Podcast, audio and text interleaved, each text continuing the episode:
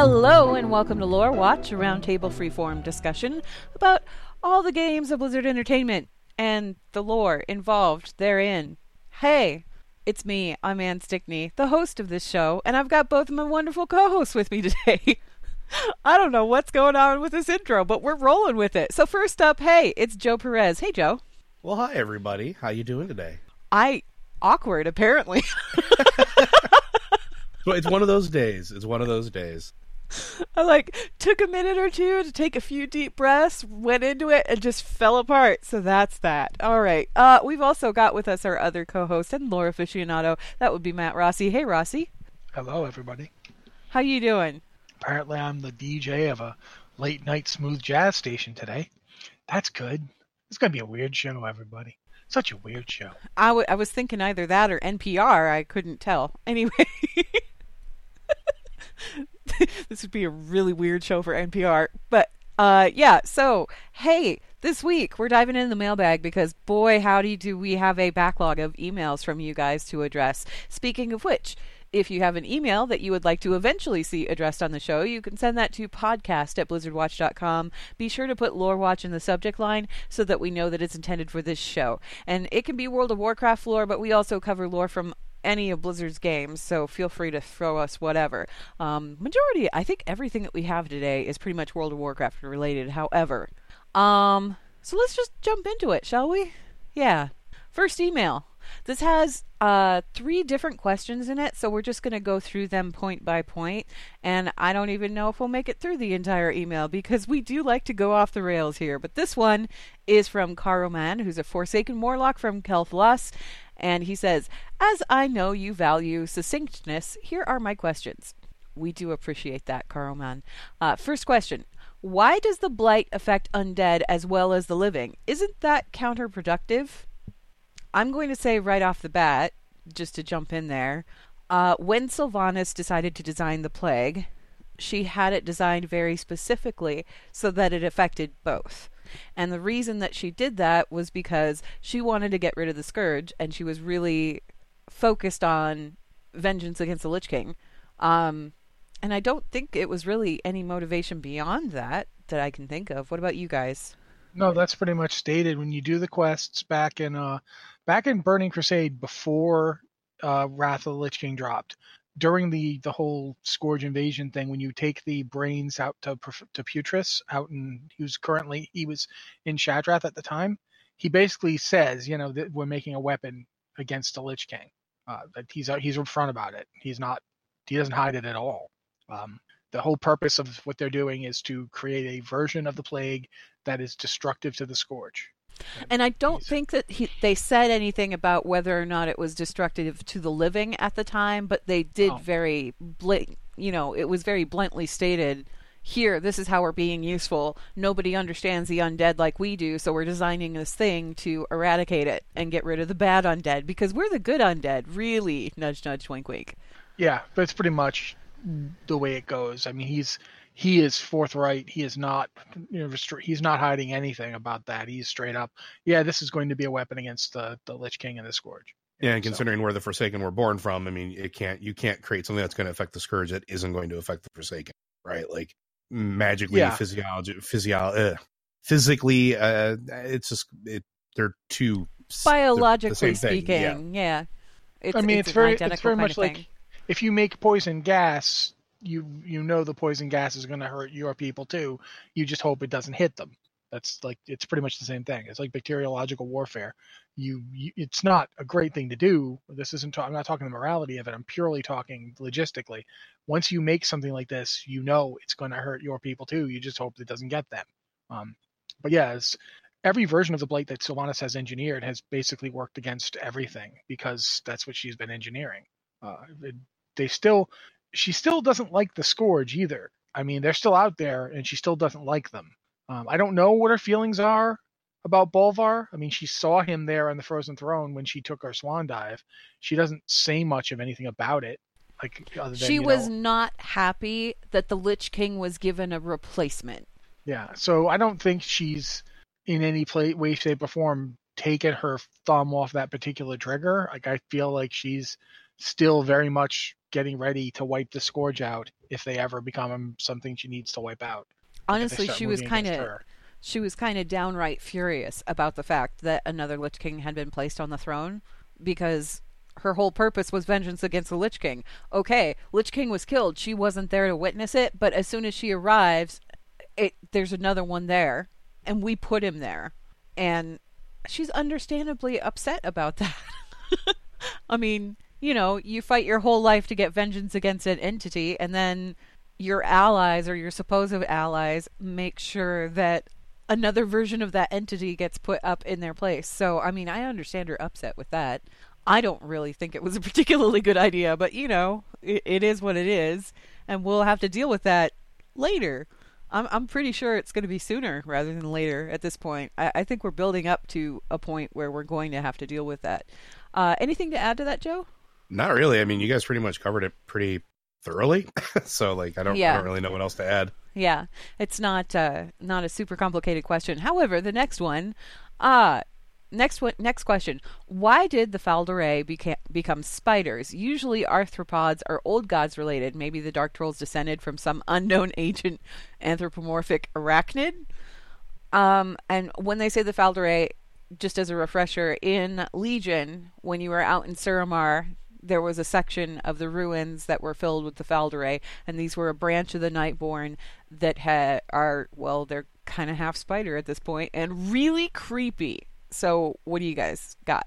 I thought it was uh that was this was after the Arcan'dor became unstable and died, right? Like and that's when they became the the spider the Fal'dorei.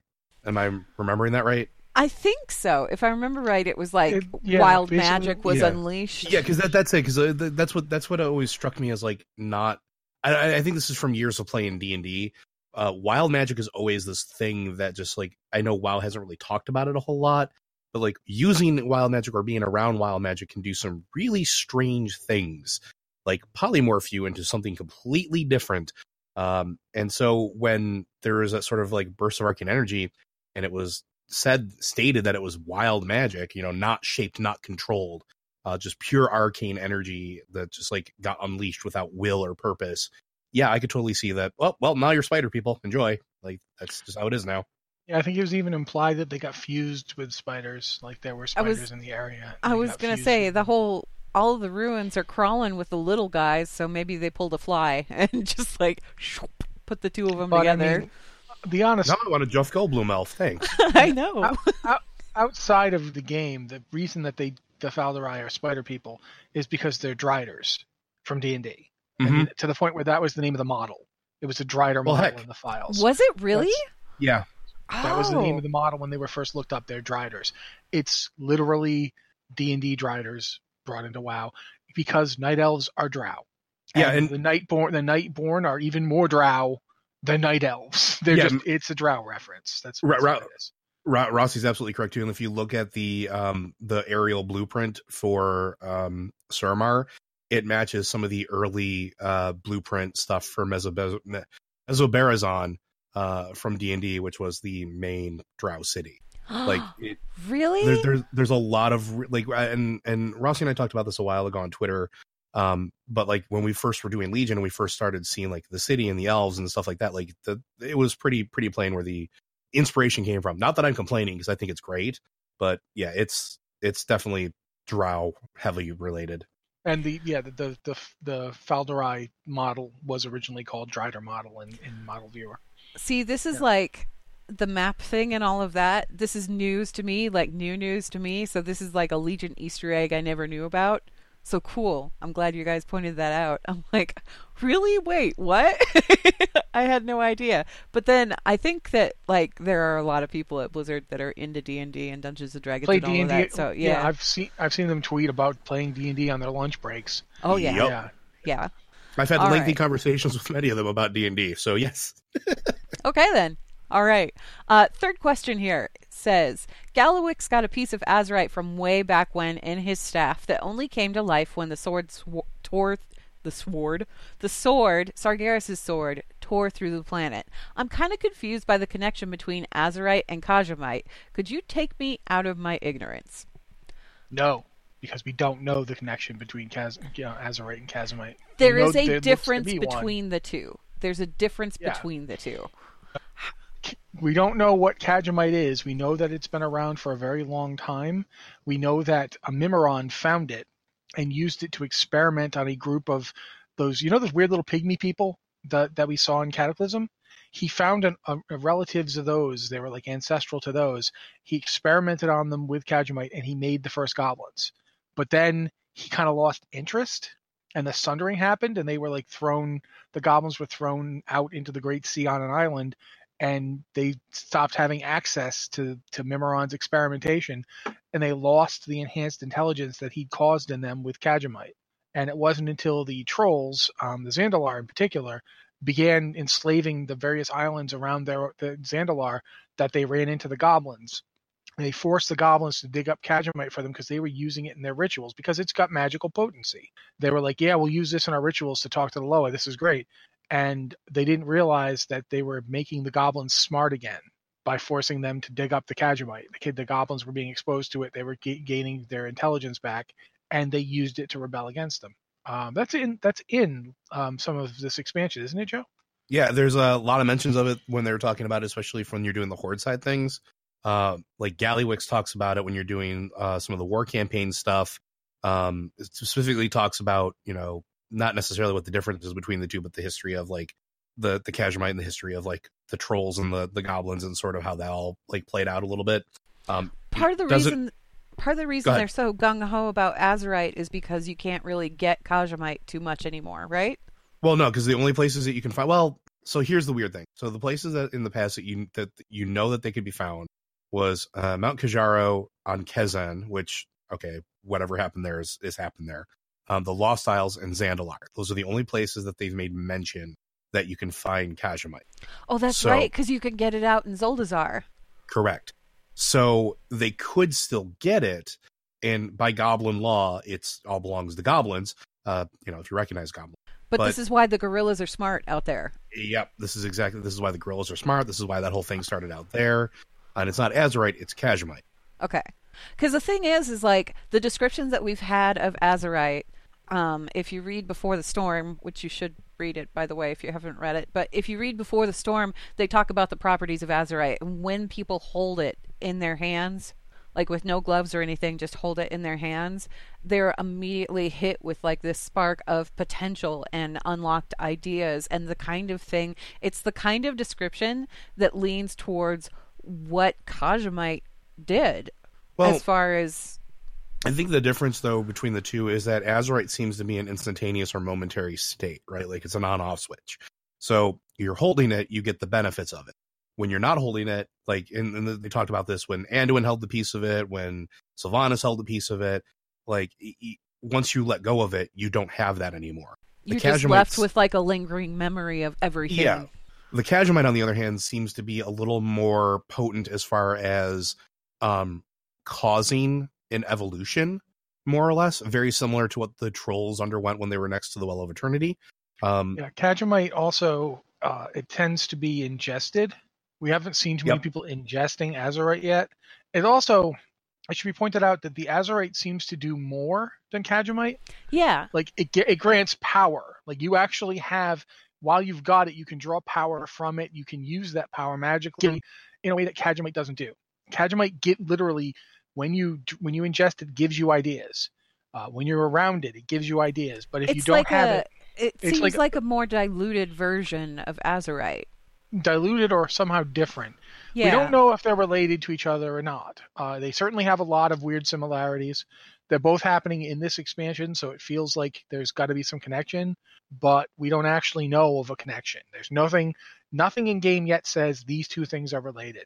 I'm kind of wondering if we'll see more of that when we get into the whole um, stuff that's going to happen in 8 point is it 8.2? Yeah, 8.2 when we get to Mechagon and all of that. I was just going to bring that up. Like, I'm wondering if there's going to be any uh, leads to that one there or links to that one there because it seems like a prime, a It prime place to drop it, right? From previews, it seems like we're going to a very gnome focused area, and these gnomes are essentially replacing parts of themselves, trying to become more like the robots that they were once. um, the mechanical constructs that they were at one point in time, um, which is a little weird and reminds me of well that whole quest chain out in Borean Tundra. You guys remember that? Megazord. Yep. Yep. Yeah, with Mechazod, because that that was creepy. the first time Just a I did that, the first time I did that, I was like, "Oh, this isn't right. None of this is right." But like, these gnomes appear to be of the same mindset as Mechazod. In fact, I think if they met Mechazod, they would be super excited to have him Oh. work on them.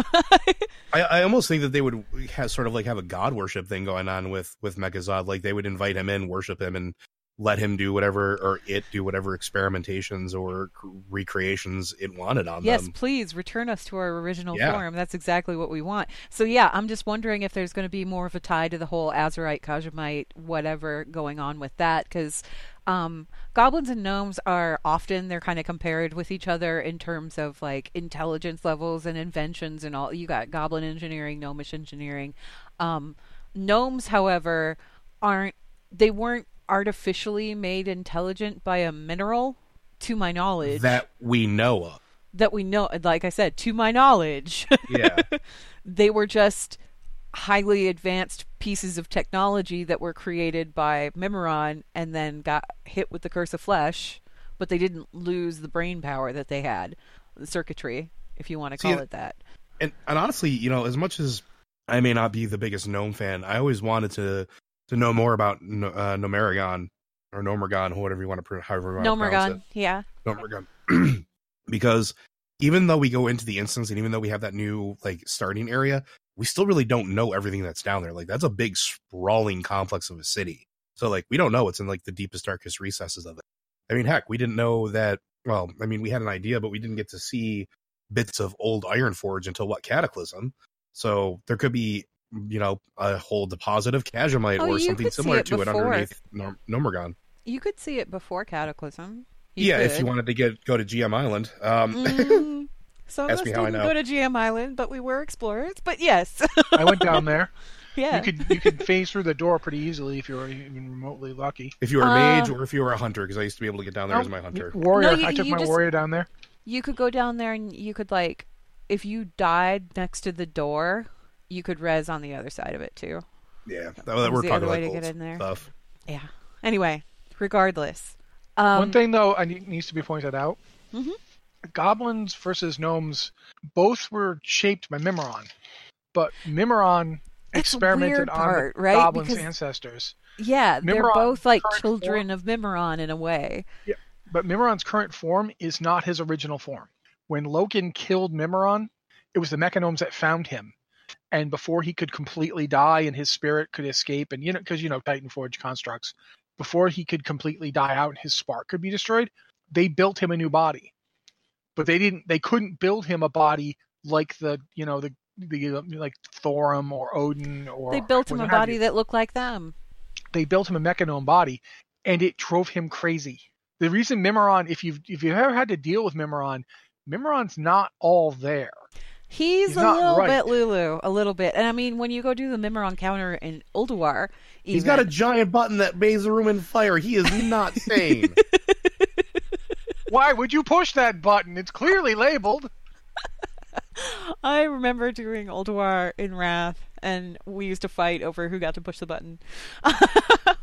Doing firefighter. Oh my god, I that that. fight Yup. was so painful, but it was so good when you finished it. Felt so good, but yeah, it was a pain. think it's it's. I just think it's an interesting thing to think about the fact that Mimiron dies. The Mechagnomes cre- recreate him in a Mechagnome-inspired body. He then experiments on native Azerothian beings to make what? To make goblins, but he isn't trying to make goblins. He's just trying to see what this Kaja'mite stuff does. He doesn't recognize Kaja'mite as anything. He doesn't say, "Oh, it's this stuff that I've seen before." Now, why wouldn't he? If he like, does he do they the Titan Forge know what Azerite is? Had they ever seen it before? They don't seem surprised by it. In every interaction, you know, Titan Forged have, you know, they don't seem like they don't know what this stuff is. Mother seems to understand what it is. So, if Kaja'mite is Azerite, why wouldn't they know what it was? So the You other thing, saying? The other thing that I was thinking of is what if it didn't come down from you know what if it's not a naturally occurring substance uh, to Azerite? What if it's you know something that came down when the old gods got shot into the you know from the void? What if that, that's what you know brought that here? What if that's something that's a It's like a of- different like version of Saronite? Saronite. Yeah. Yeah, Yeah, well, that's actually one of the things I wanted to, to bring up because where did he get it? Mimiron was ba- was up in Ulduar. It wasn't. He didn't leave Ulduar. Like Northrend is the furthest he ever went. When they were going to be building stuff in the south of the world, Mimiron didn't go. They sent you know Master Ra to, to the south to, to to install the parts of the world spanning engines they were going to put together. And that's why it's kind of weird because the only thing, theoretically, the only thing that he would have access to mineral wise up there would be Saronite. Because that was like the whole Yogg. Like Saronite is all over Northrend. There's no Kaja'mite up there. Yeah, Unless. so that's that's what is what is this stuff? Now, here's one thing: we only know about like we know that the pieces of Y'Shaarj fell to the south. We know that, but that's the only thing we know about where they fell. There's no reason to assume they didn't go to the north as well. I mean, he basically forcibly ripped this thing out of the world. Pieces went flying everywhere. Now, Saronite's the blood of an old god. Yogg-Saron. Yeah. We know that the heart of an old god continued after Y'Shaarj got torn apart. What happened to the brain of the old god? Ew. ooh, that's an interesting uh, posit. Especially that would make sense it though, gives right? you Like, ideas, it's in a localized area, like it's all in one specific region. and it's And the thing you is, ideas. is I was never 100% cool, with it because it's green. Every time we're given something that's that unnerving shade of green, it's always bad. Yeah, I think yeah, it gives you ideas, Rossi. I like that. I like that a lot because it lets you see the possibilities, the endless possibilities. so is it crystallized old god brain meat? Is that what we're hypothesizing here?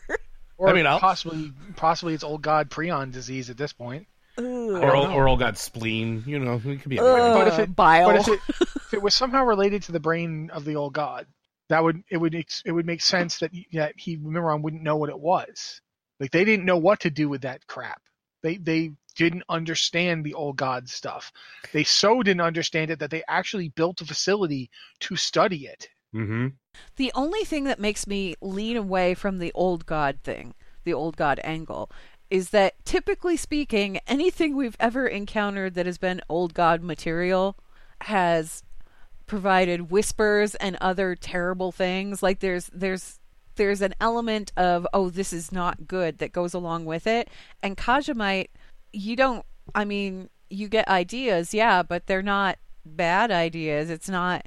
Hey, you should invent this thing and also kill your family. You know, like there's nothing there with it. That's a matter of opinion, though, because like some of their ideas are real darn destructive. If you look at every everything that the the, the goblins ever did with their society, I'm just going to say it. The goblins have never done anything good in their entire existence. The best they've gotten is mercantile and selfish. They've never actually been like, let's build something for the common good. They're like, no, let's build something so it'll make me rich so I can dominate everybody around. me." Okay. I, I think we should clarify when you say good, you mean like good in Altruistic. a ph- uh, altruistic, philanthropic kind of way. But- I don't mean proficient. I mean like they their entire society is built around I got Because mine. they're very good at making gold. They're very good at making Well, gold for before that, right? themselves, but it's all for Like- selfish reasons. Like, Yeah, but look at look at the structure of their society. It's basically in either indentured servitude or slavery, yeah. right? Like like Yeah, that. and- those are not exactly kind things. look at the the the hordes goblins the hordes ones not even all of them the, the hordes goblins come from a group that The the, Bilgewater. head of that group enslaved his like his people were going to die and his idea for that was get you know give you give me everything you own i'll let you get on my boat and then he fully knowing he was going to sell them all into slavery that guy is working for the horde right now Yep. that, that Gallywix straight up was going to sell his entire people That as many of guy is he the guy that discovered the Azerite yes that is true. and true. brought it to Sylvanas' attention. So I don't.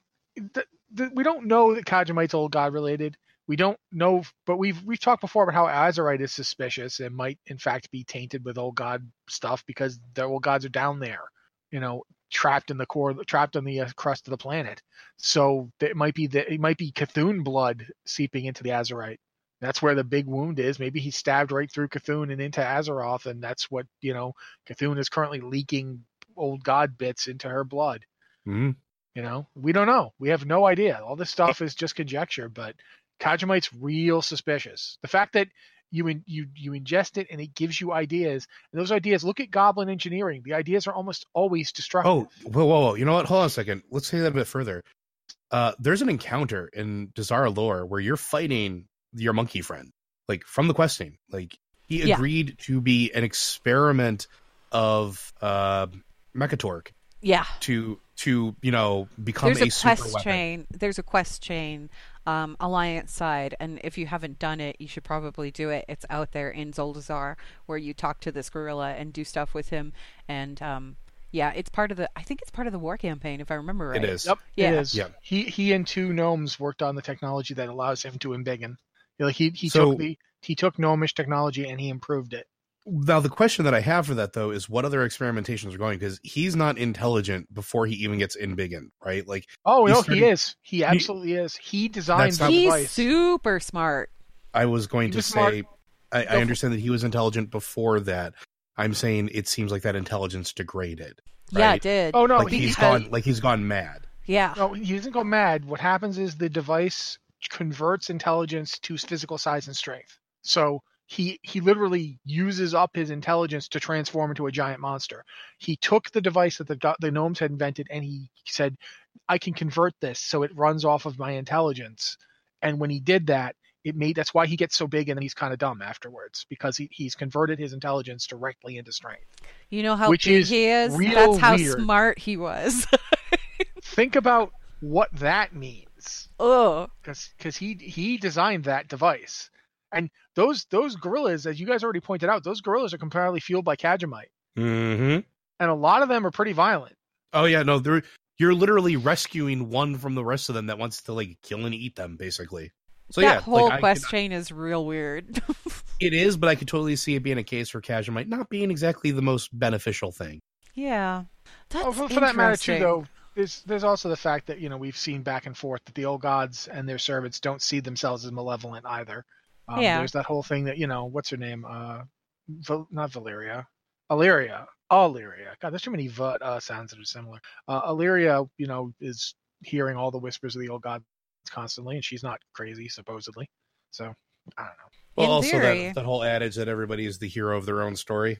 So you could do the most terrible things, and I mean we see that with Sylvanas and everybody else. You could be stark raving mad, but you still believe that you are the hero. You are doing everything that is absolutely right. So not outside the realm of possibilities. Okay, well, thank you, Carl Man, for all of the questions. We're going to go ahead and move on to the next one. This one actually has a couple of questions as well. Uh, this is from a patron, Crits Happen from Spinebreaker US, who says, Hello, Tribunal of Lore. I offer two questions. We have all sorts of dragons, even undead ones. Do you think we could ever see a light forged dragon? Seems like a possible way to purge the black dragons of those nasty old god whispers. Um, well, most of the black dragons that were listening to the old god whispers are gone, thanks to Wrathion. In theory, all of them are gone, but I don't know if all of them are gone. we don't know we're pretty sure Wrathion didn't get Sabellian Yeah, um so he says there's like at the one end left there's there's the rogue quest chain if you do the rogue legendary chain from cataclysm and by the way if you're playing a rogue right now and you've never done that chain go back and do it because it's fantastic. It's such a good chain. You get a couple of legendary daggers out of it but more importantly there's this big storyline involving Wrathion that is totally worth seeing. Um he makes it a point throughout the quest chain you're pretty much systematically dismantling the black dragon flight as it stands. He has you taking out as many black dragons as you possibly can like all of the remnants that are out there that have been riddled with old god whispers and all that other stuff and at the end of it he asks you to take out deathwing himself because that's the last one that's left to his knowledge at the end of that quest chain he says to his knowledge there are no other black dragons. There are no other. All of the corrupted black dragons are gone. And maybe that's to Wrathion's knowledge, but there are still a few that seem to have escaped his notice. And I know you mentioned Sabellian, Rossi. and That's Ebon one Rock of them. as well And Ebon Rock, yeah. There's like a couple of them. And there may be Well, more out there. Maybe more out Let- there. Let's talk a little. Like I, I feel like we would be real remiss if we don't bring up Ebyssian in this conversation, though. Too. Oh yeah. because Eb- Ebonhorn, like that whole Sorry, that's what I meant when I said Eben Rock. I meant Yeah. Ebyssian. That's oh, Okay. I'm sorry. That was my bad. But like that whole scenario where you're unlocking the the High Mountain Tauren race as an allied race, and the, everything that happens with with Ebonhorn in that he's not corrupted, but he also can't leave because the minute he he leaves that area, he's assaulted by like old god voidy stuff. He's susceptible to it. Yeah. Yeah. So I mean, I don't think I don't think saying like you know whether or not they're corrupted is really that. It's just that there may be op- the door may be open still Yeah. genetically. Yeah, but for, as far as Sabellian is concerned, Sabellian is the one that is most certainly still as corrupted as any other Black Dragon. And Because he was one- over on he well he was over on Outland, wasn't he? Yeah, he was friends with both. Uh, he had some friends in the Alliance, and he was friends with uh, Rexxar over Yeah. on Outland. And the last we see him, he's helping you kill one of Gruul's sons. And that's the last time we've we've seen him. That's the last time he's popped up. We have not heard from him since. And uh, unlike Wrathion, he's not metaphorically Deathwing's son. Deathwing is is is uh, um, Deathwing is is uh, oh I can't say his name. What is the name of this guy? Wrathion. Thank you. Deathwing is Wrathion's father in that he's the father of all black dragons and you know the eggs that were used to create Wrathion's pure egg. Some you know they would have been of black dragons, but he's not actually Deathwing's son. Sabellian is. Yeah. So he's almost certainly cuckoo for Cocoa Puffs. He's almost certainly not just corrupted the way they all are. If you look at them, look at Nefarian, look at Onyxia, uh, they're cruel and manipulative by by their nature. They they take Almost after their father. ingeniously so. Like the way that Onyxia was able to wiggle her way into Stormwind Society and just pull strings to kind of make stuff fall apart without being detected was kind of sheer genius. And Evil sheer genius, but you're sheer genius, you know. Vissian lacks that. He was found he, the eggs that he was, you know, the egg he hatched from was found within Deathwing's lair. So he's almost certainly Deathwing's son, but he's not. He lacks that kind of malice. He doesn't have that kind of learned behavior that Sabellian almost certainly does. Sabellian is the only one that, if he's still around, and we don't know if he is or not. Um, it's we didn't see him get assassinated when when Wrathion had you killing everyone else. Wrathion had you even killing Nalis from from the uh, the Obsidian Dragon Shrine. Yeah. Uh, he even had you kill the, the one that was directly serving him because even that one couldn't be trusted. Even that one was was undergoing the whispers. Well, that one was lying to him too. Yeah, but he even has he has them all killed that he can get to. When he says, "As far as I know," he didn't know about Ebonhorn because nobody knew about Ebonhorn. Uh, Ebonhorn was over on you know High Mountain, living his life as a series of Tauren shaman. And he didn't know anything about Sabellian because Sabellian wasn't on Azeroth. Yeah, and for all we know, is never coming back. Mhm. Like Sabellian, you know, seemed perfectly focused on what he was doing over there. So we don't know if Sabellian's happier over there because it's safe there. Because if you think about it, there's no old god on Outland. They tried to summon one before it turned into Outland, and Gul'dan killed them for it. The Sethekk were trying to summon an old god, and Gul'dan killed them so that to keep you know uh, you know Draenor free at that time. There were no old gods on Draenor. There's no old gods on what's left of, of Outland. So he's probably the safest there he could be. Remember even when uh when oh not Gul'dan, uh two headed ogre dude. Cho'Gall? When Cho'Gall went to Azeroth, he was astonished at how strong the void was there. Mm-hmm. And that the old gods were there. He didn't he'd never seen anything like them. He never experienced anything like he knew about the void because there was like the, there was the uh the Dark Naaru. Naaru. Yeah, but that's all he knew about, and they were nothing compared to the old gods. The old gods were like, you know, this. It just he immediately got supercharged when he went to to Azeroth. He could do Okay. so much more. As much as this branch of conversation is pretty fascinating, this has nothing to do with the actual question that's being asked. Well, The- my point's just the that actual Sabellian question- might be out. Yeah, the actual question was Do you think we could ever see a light forged dragon? Could I don't see most dragons being interested. Mm. I mean, for that matter, too, it would depend. Like dragons have a big problem right now. Mm-hmm. uh, in that they don't seem to be able to have children. And the last generation that's currently, you know, recently hatched s- seems to be it for them as, as a species. We see that with the, uh, the, you know, the blue dragon flight up in oh, what's the name of that zone? The one with Winter, no. not Wintergrasp. uh, I'm talking Legion Zone. Dragonblight. no, Legion Zone. Oh, Legion Zone. Um. Uh. As as. Mm, Azsuna. Azsuna. Azsuna, thank you. We see, I'm we like see as them in as as we see them in Azsuna, and we know that they don't like they're they're all focused on these these hatchlings that they're trying to raise because that's it. They even say it. They're like, yeah, this is it. We don't have any more after this. We've we haven't been able to create any more hatchlings. So that's the case for every dragon. I would think at least some dragon flights are trying to solve this. Yeah, we were talking about this the other day, like what what Alexstrasza is up to and and stuff like that. Since like we know what happened with Ysera, we know what's happened with like most of the other Dragonflights. We don't like we haven't heard what's going on with Alexstrasza in. What, She's just been like- kind of out of the picture. Yeah. And I mean she is and she was was the life binder. But I think maybe the Dragonflight aren't the type of dragons that this question would be more applicable to. I think you need to start looking at proto dragons or proto drakes. Those are still around, right? Like those aren't gone. We're just talking about the sort of intelligent uh dragons that we know that we the souped up versions that the Titans Yeah. went zap. the, the the Titan zapped one. But what about the non Titan zapped ones? Like dragons seem like they would be a decent conduit for something like light or, you know, typically any type of energy. So Can I could see potentially one of those getting light forged. Can we just put that to the side for a second and acknowledge again how much of a raw deal it was for the dragons? Because it was like, yeah, we're going to make you these all-powerful things, these dragon flights, and you have to, you have this task where you have to put off the hour of twilight or whatever. Good job, you accomplished it. Guess what? You can't breed anymore. like Yeah. that was, a, I mean, that was. Press have to pay respects. Congratulations! Like what? What was that? That was What's really rude. strange. What's really strange about it too is if you go back and look at where dragons come from. Dragons come from the elemental planes.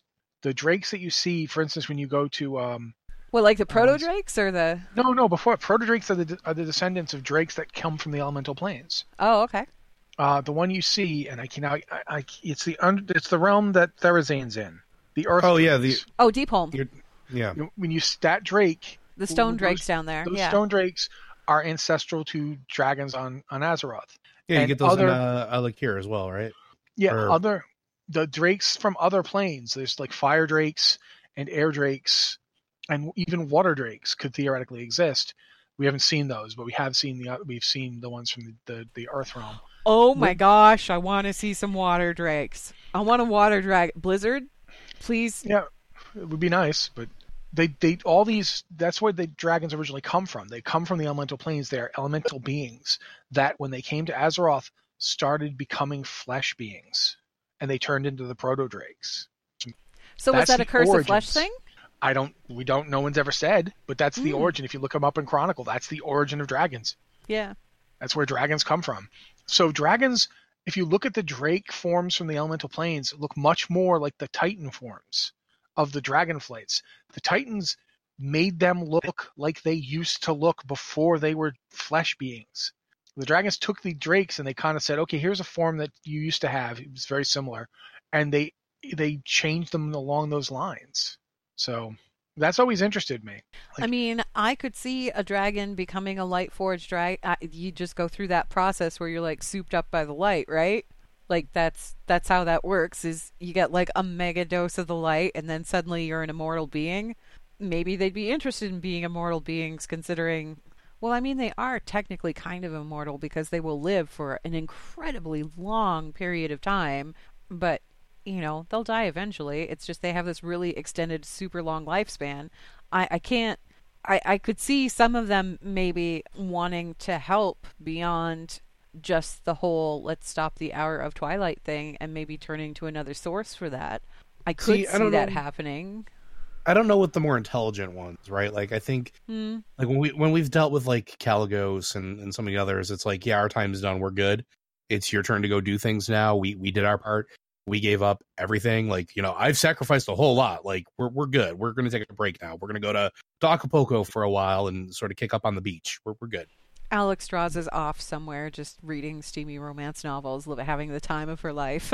or maybe she's trying to reclaim the spawning grounds that we destroyed and messed up two expansions ago, three expansions ago. Hmm. I mean, we don't know what's going on there either because like those areas blew up and we haven't heard anything She's- about reclaiming she's those. just up those... and disappeared, and I'm really interested in where she's gone. She's actually like that's the one that I would say if anyone was going to go light forged, I could see her doing it. Now, I would say though that I think that if we're going to see light forged dragons, we're going to see them on that alternate Draenor that we just rescued the the Mag'har from. But that Because- Draenor's gone though. Is it? Yeah. Well, something happened to it. They were like they literally said we can't go back, but we don't know what happened to it. If it, it turned out into their version of Outland, then maybe in the Twisting Nether, there's you know a Outland analog that has like Ford like bound uh, Draenei out ruling it. Yeah, and see, and that's and like, what if the world like, and this is my and this is my thinking, right? Like, what if instead of like Outland blowing up with like being all void touch and floating in the void and and all that sort of like weird negative energy, what if it was the reverse and it was just over flooded with light and it created a different kind of Outland? We might still see it later on. Like, we just know we can't go back right now, but they haven't really said that it's like doesn't exist anymore. So that's sort of an open thread that could always be like pulled on later. But I think that would be the most likely source of Lightforged dragons if we're ever going to get any. Uh, I, I'm going back to this only because uh, you guys had asked about it. Um, in Chronicle, like around page 40 of Chronicle 1, it talks about how the the dragon proto dragons descend from elementals who you know weren't imprisoned in the elemental planes. They managed to stay on Azeroth, and where they became they transformed into creatures of flesh and blood. It doesn't say why or how, but we know that there's storm drakes and stone drakes that that are considered to be the ancestors of these animals. Um, but the elements the elementals won't talk about it they straight up won't talk about it they, it's something that they don't discuss and most modern elementals were not there when the elemental prisons were created uh, the elemental prisons were created to house their spirits after their bodily forms had gotten destroyed on azeroth. So there's a lot of not we don't know what's going on with dragons so to speak. We don't know beyond like beyond the fact that they became proto drakes and so forth. I don't dragons don't strike me as the light or void type naturally like but you we we've seen void dragons. Mm-hmm. you know we have seen that. It is possible for that to happen. Um certainly we've gotten the the you know i'm trying to remember their names but i cannot remember squat to the twilight drakes the twilight Yeah. drakes you know existed before them the uh the nether drakes it's certainly it's we don't maybe not light forged dragons so much as light touch dragons do you know what I'm getting at? Like you could have dragons that simply because both the Twilight Drakes and the Nether Drakes, no one made them like the they were just that's the nature of their, you know, having been born. Although Twilight Drakes are because of Deathwing's experimentation. But he didn't like forge them or anything. They just were exposed to the energy and it changed them. So you Yeah. can have a dragon exposed to the light enough that it changed. Because they're malleable. That's the thing about dragons. You can change them in various ways the Titans effectively made dragons into order dragons when they made the dragon flights. They exposed them to like their, you know, the the arcane power of the Titans and made them into the things they were. So I don't I don't know if we'll ever see dragons that just join the light forged and become light forged, but we might see light based dragons. Because dragons could just take on so I much keep- light. Yeah, the only thing I keep falling back on as we're talking about this is Alexstrasza because now I'm I hadn't really thought about her in a long time and now I'm thinking about her again and I'm like where did she go? What is she doing? You would think that as the life binder, even if she's, you know, retired, former life binder, if you will, she'd have some kind of vested interest in the health of the world. Well, the last time we saw her was um, that novel, wasn't it? Um, War Crimes. Yeah, she was in War Crimes. So that's the last time we've seen her. We don't really know what she did after that. No. Um, it was War Crimes and then also Dawn of the Aspects. She was in that. Um, and that one was. If you haven't read Dawn of the Aspects, by the way, I would recommend going and doing that too. That one's by uh, Richard Knaak. It's like a novella. It's not like a super long novel, but it kind of explains the origins of the dragon flights and explains Galakrond and everything that went down with that and why we had one story of how the dragons came to be as opposed to what really happened with the dragon flights as you know laid out in chronicle um, it's a pretty good story it's actually it's a really good story because you get to see like the proto versions of these aspects before they came, became aspects and it's kind of there's still mysteries from that story that haven't really like what the heck happened to Galakrond? you know, what was that? Why was he consuming his own kind? What were what was up with like growing all the little? Yeah, you just need to read it if you haven't read it. It's a good read. But yeah, Alexstrasza is like I just I can't really see somebody who was so focused on life and and loving life and making sure that life fostered wherever just saying okay well i'm done. I'm out of here. I'm going to go have some wine read some books kick up my heels relax. Like i can't i can't see her doing that. Oh, I just thought of something weird. what? In Cataclysm, when we go to Blackrock Spire, one of the reasons we're sent there is because some druids are freaking out that the proto drake population is plummeting and the Yeah. horde has been stealing proto drakes constantly to make them, you know, mounts.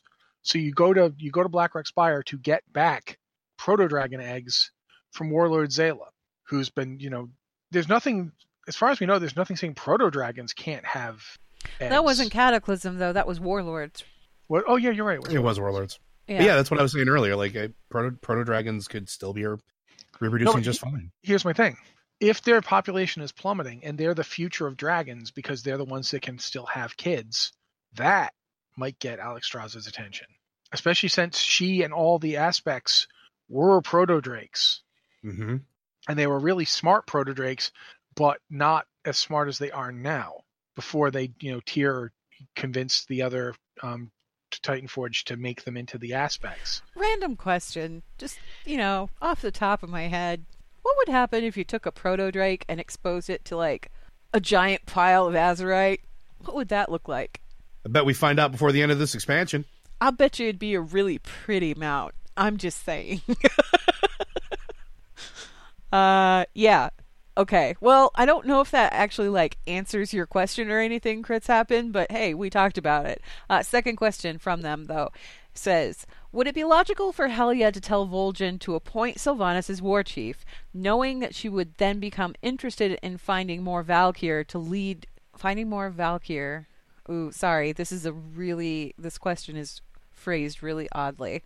Okay. Uh would it be logical for Helya to tell Vol'jin to appoint Sylvanas as war chief, knowing that she would then become interested in finding more Valkyr, and that would lead her would that lead her to making a deal with Helya, which Helya could use as a way to escape her position? Basically, would Helya be the person that told Vol'jin, "Hey, you should put Sylvanas in charge," because she knew that Sylvanas would come to her eventually and possibly let her escape or So- give her a means to escape. That's a really long plan, though, and I don't know if Helya is quite that long in the plan making thing. Um, well, I don't know. I mean, she's she's a Titan creation. They don't look at time the same way we do. Yeah, there's a little follow up here too that they said. Uh, I also think one possibility of the deal could be that if Sylvanas dies again, maybe she agreed to swap places with Helya, and that's why Sylvanas is all about destroying her enemies and trying to remove any possible threats to her life. Because she knows when she dies next, it could be her final death, and she would take Helya's place. So, first part, um, I've been thinking about this a little bit late, lately because one thing that did stick out to me about Vol'jin is the fact that he's a shadow hunter and they use shadow magic. And we've been talking so much about the shadow realm, shadow realm, shadow realm. That's where shadow magic comes from, right? Yeah, Like, Yeah. So if he's tapped into that, I mean, it could have been anything that could traverse through that sort of shadowy energy link. We know that Loa can channel themselves through shadow hunters, but uh, there is a, a sort of a, a catch with that, right? There's a ceremonial mask that they wear when they're trying to channel the Loas, and I believe when uh, Hyreek talked with uh, Vol'jin in the books, he was performing the ritual, the ceremony to try to commune with them. It wasn't just like a random thing that happened. It was very deliberate. That's Vol'jin's limitation, not the Loas. The Loas Well- have spoken to us directly without using a mask. No, I, I understand that. Vol'jin couldn't access them without the mask, but the Loa themselves. And keep in mind, Loa is literally anything sufficiently powerful. So Helya could very well be a Loa, and she's not restricted in that way. She could reach out to him anytime she wanted to. Well, could she though? That's the thing because we don't know what her influence was restricted to until we got there, right? Like we don't know what we broke down or whatever. But my question is here: what would the motivation be? for the shadow a shadowy creature to sort of use Vol'jin as that conduit to name them. What what purpose does Sylvanas being in charge serve? And this is definitely a possibility that it, it, I, I, like the idea of possibly it being a, sort of the long game of, you know, this is a person I've seen desperate enough that she would make a deal with me that would benefit me, something that I've been looking to do for eons. This is my way out. That's possible. Um, but I don't know about the three deaths portion of that. I still think the three deaths refers to Helya. Uh, well, I mean, not even talking about that for a moment, just talking about whether we don't, obviously, we don't know the answer to this question. This is not something we've seen. Right? I have a question to add on top of that, though. Okay, go ahead before I go then. How did Sylvanas find out about Helya to begin with? Honestly, that one doesn't bother me. She went to Northrend. She went to Northrend? And, yeah, Sylvanas went to Northrend. We saw her right outside the uh, Halls of Valor. Not the Halls of Valor, the oh, Halls well, of Reflection. Yeah. yeah. And the Valkyr there. Plus, the Valkyr would know all about Helya. Mm-hmm. But the Valkyr up there were under the service of the Lich King, weren't they? But they'd know about Helya. They'd know oh, about Odyn. Okay. We talked about this. Fact, we talked about this a couple episodes ago. Some, yeah. Some of them would even have personally met them. Okay. Because keep in mind, the Titan Forged don't die right. until they get Curse of Fleshed. So the original ones that got turned into Val to, to Valkyr by Odyn, they would remember him. Okay. So yeah, there's there's no. So it, somebody would have given her the heads up on Helya. Well, if, if imagine you know she makes the deal with the, the Valkyr and she's like, "What are you?" And they're like, "Oh, well, we're this." That's not that hard to imagine, you know. If especially if Helya's been playing a long game this whole time, she would she would want Sylvanas to know about her. And keep in mind too that we know the the the ones that served Helya, they they deliberately betrayed Odyn. Like they they stayed with her, and some they chose kept, to follow yeah. her. Yeah. Yeah, because of what he'd done, because that he, you know, he forced this upon them. See, we we're told that the Lich King reverse engineered it, that he basically just figured out how to make them on his own. But how do we know that? How does he are, know Are you that? suggesting that maybe Helya was talking in his ear the whole time, or or something as simple as let you know, let her val, you know, telling her Valkyr, you know, let let him let find him know some of the old texts. Yep yeah, there's they've you know he's deeply involved. Like there's a whole thing with Yogg Saron too. Keep on that Helya was corrupted by Yogg Saron. Yogg Saron sent Ooh, Loken. and there's a connection there too, because that was one of the things that always struck me as weird when we went into Ulduar. The fact that in Yogg Saron's vision, like his brain vision room, you got visions of the Lich King, and it was like, well, why is Yogg Saron even concerned with the Lich King? Like the Lich King isn't paying attention to Yogg Saron at all, or doesn't seem to be. So why are these two suddenly connected via this vision in the brain room? Like why is why is Yogg Saron giving us this? What's the purpose Saron, of this? The old gods aren't gods in a typical way. They don't usually have portfolios. Why does Yogg Saron calling himself the old god of death? Yeah. What does death have to do with Yogg Saron? Ooh, I forgot about dead. that. He was saying that he was the god of death, wasn't yeah. he? Why? And keep in mind again, when Loken first started making his moves against Odyn, Loken corrupted Helya. Mm-hmm. And Helya. And that all took place right outside of Ulduar, up in Northrend. Yep. Uh huh. And Helya's the one. Helya's the one that put the Halls of Valor up in the sky in the first place. That was Helya. And Helya's the one that created that pocket dimension that they exist in. And Helya's the one that banished it. She's the one that made it a prison. That was all Helya. Then, and keep in mind, Helya did that last part while she was a Valkyr. So she was doing stuff as a Valkyr in Northrend. She was punching way above her power class. 25,000 years ago. Mm-hmm or more, however long ago it was. We don't even know how long ago it was. It was during the it was just after the fall of the Black Empire and the the reform the reforging of Azeroth. So there's there's a lot of stuff here we don't really know that we we've just got like the priestess on, and a lot of it is you know it's real convenient that the Lich King figured out how to make Valkyr, isn't it? I'm just really enchanted by the idea that Helya is not dead. Like when I got that little quest piece from the Island Expeditions, mm-hmm. and they said that out there in um, oh begins with a V. Forget the name of it. It's okay. Legion Zone. Lots of lots of dudes out there. Anyway, when they said, "Oh, you thought she was dead?" Yeah, no, that doesn't happen. That made me so happy because her story, her backstory, and what happened to her yes, she's a villain, but she's got the kind of compelling backstory that makes a really good villain because you almost feel a twinge of sympathy for her. I do. Because she didn't Oh, yeah. ask for anything that happened to her at all. I she didn't. I spent she didn't ask entire for expansion any of it. Yeah. I spent the whole expansion being jerked around by Odyn. Are you kidding I kidding know. me? It's like it's uh, there's a reason why we're not too fond of Odyn, and it's mostly Yeah. because Odyn did all of this stuff and he got away with it. He got away with it. Not only did he get away with it, but we have like a whole order hall devoted to Odyn.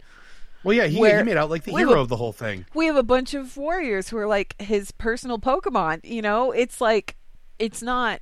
You guys, you guys, when you got your mounts, did anyone just drop your class mount on your head and make you punch it unconscious No. so that it became your friend? but No. that's what Odyn did to me. Yeah. That guy, his idea of how to give you a present is here's a savage, gigantic monster that you know it's a dragon, by the way, that will try and kill you.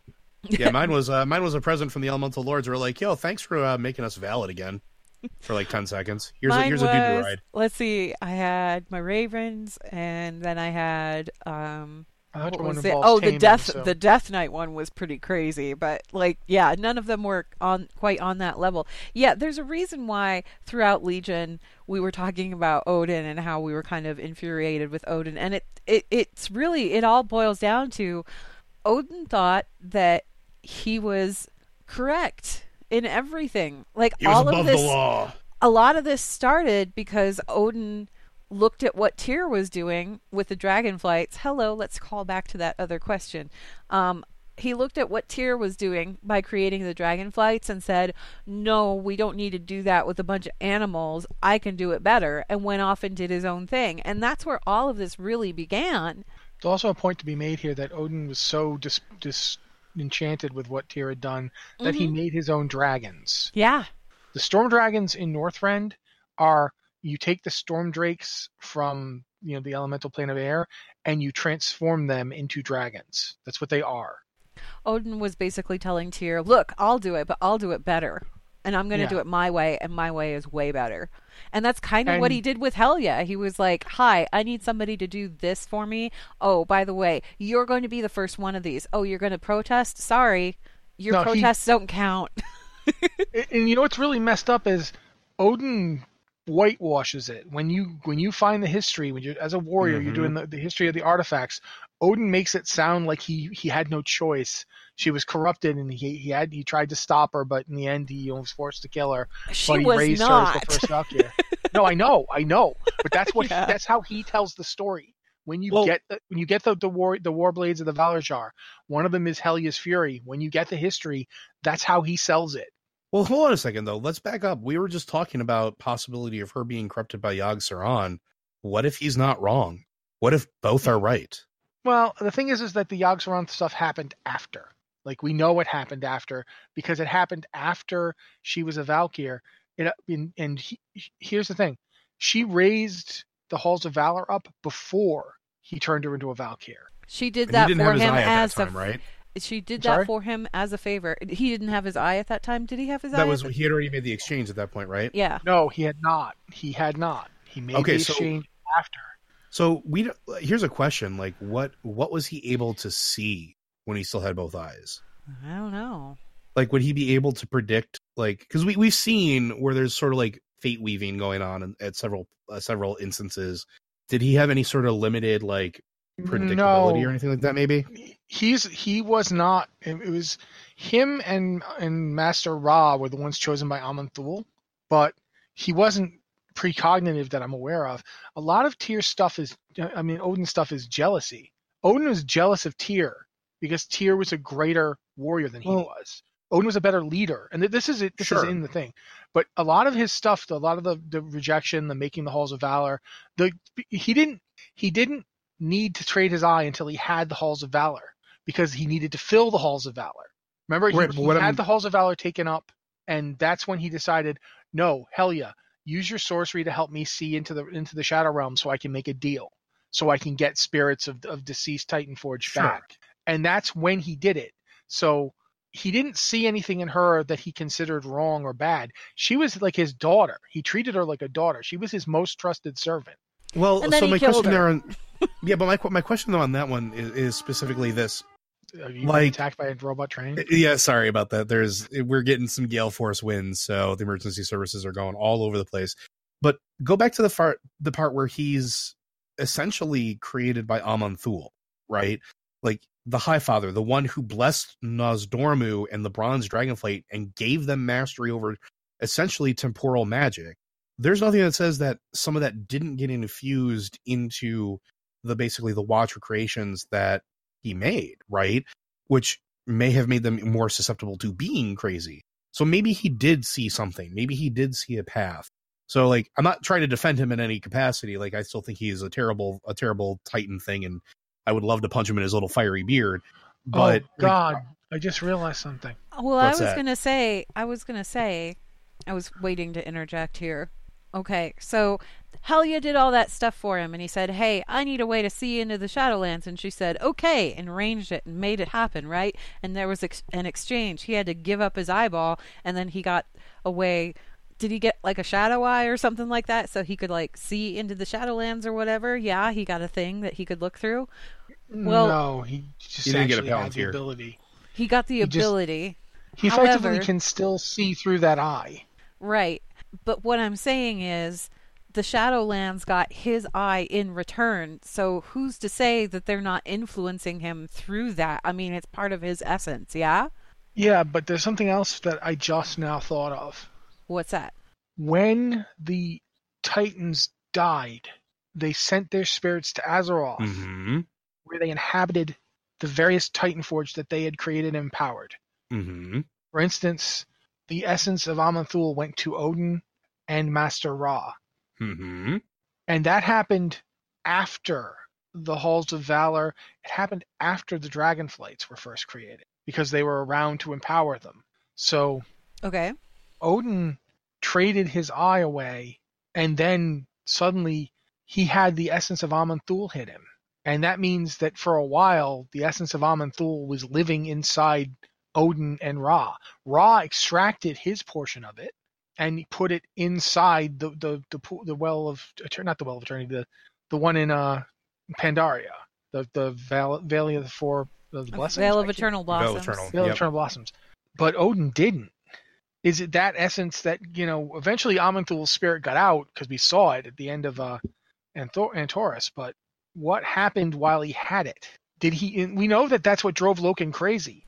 Loken went nuts because he couldn't deal with, like, you know, having uh, Norgannon's. Not, yeah, it was Norgannon, I think.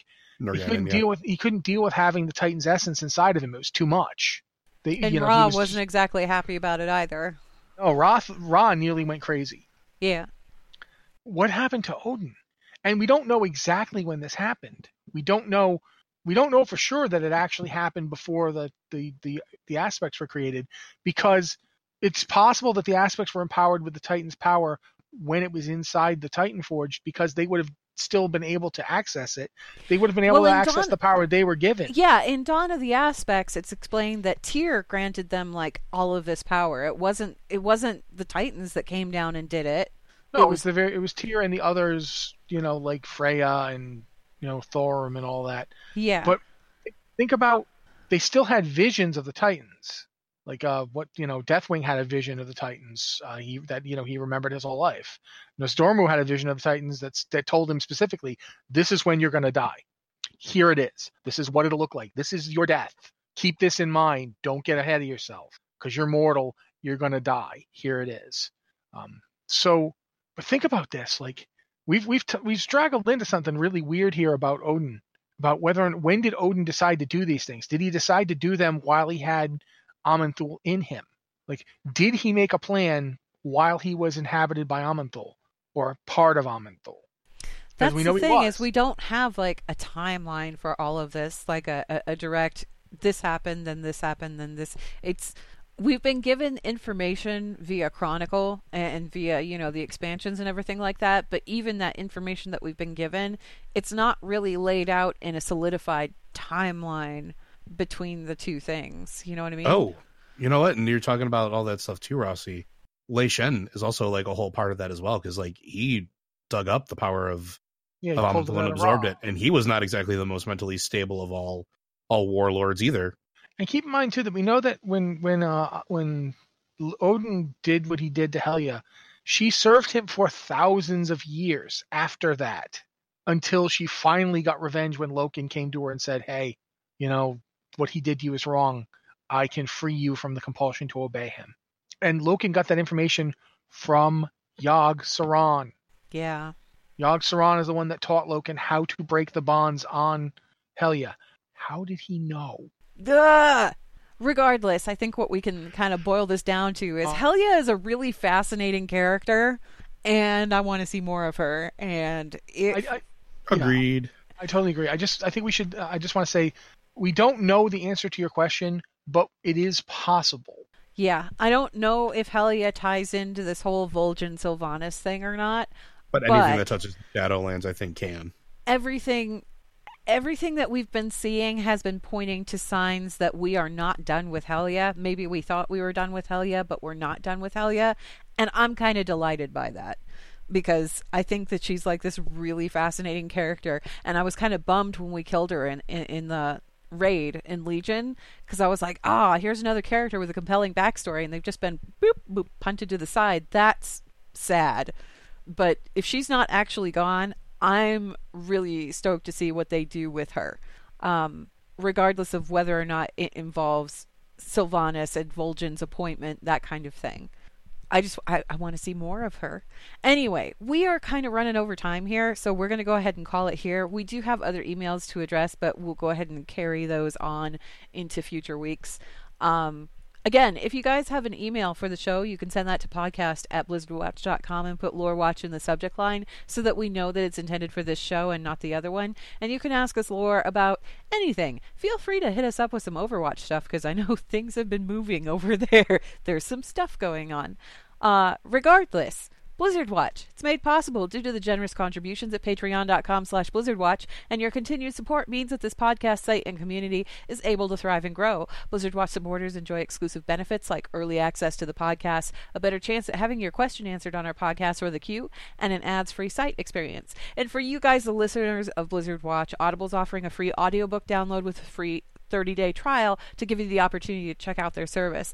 I know we touched on uh, Before the Storm, that is one of the audiobooks that you could potentially download, if I remember correctly. If I remember correctly, and I'm not sure, I'm not 100% on it, but um, I think that Dawn of the Aspects is is available there too. I think. Uh, the other thing to note is that there are some new Warcraft novels on there.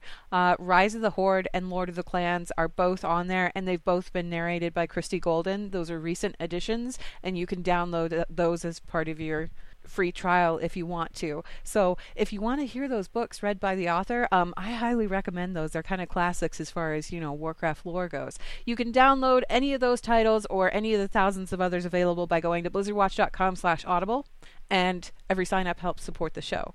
Okay, final thoughts, you guys. Um, do you think we're going to see a resolution to who told Vol'jin to put Sylvanas in charge this expansion? Do you think this is something that's going to be resolved during Battle for Azeroth? Joe, Yes, and I think it's going to directly lead into whatever the next expansion is going to be. you think so? Well, everything that they've been leaning towards, as far as like the story development with Vol'jin, the everything that all the questing that you've been doing for it, it it's been asking that question, going through, digging through, and, and not getting into spoilers, but like you, it's not dropped, like it's not done yet, and it's something that's continually going on. Every set of updates since the expansion has been released has something new with Vol'jin. I don't think it's done. I don't think it's going to be something that is is you know just dropped. Oh, we have no idea. Let's move on with our lives. I think the way that they're building it up writes itself off to be like this big bomb that's going to get dropped on us at the end, and I think it's going to have a lot more gravity than I think people uh, originally assumed. Like we know it's going to be big, but like I think it's going to directly be a either a catalyst or a um what's the word I'm looking for? Yeah, I'll just say or, or a root cause for what the next expansion is going to wind up being. So basically, ending the expansion with a big dramatic sting. Yeah. Okay. All right. Rossi, same question. What do you think? Nah, we're not going to hear anymore. no, I, I think Joe's probably right, but I mean, I can't agree with Joe. I mean, come on. Well, what will our fans think? what have we been doing this entire show? If I'd like, oh yeah, Joe made a good point. No, I, I think they've done too much to set up this being Vol'jin's story for it to be dropped. I don't know if it will lead into the next expansion or not, but I definitely think we're going to find out. At least, at least somebody, a, a suspect will be named. I, let's put it that way.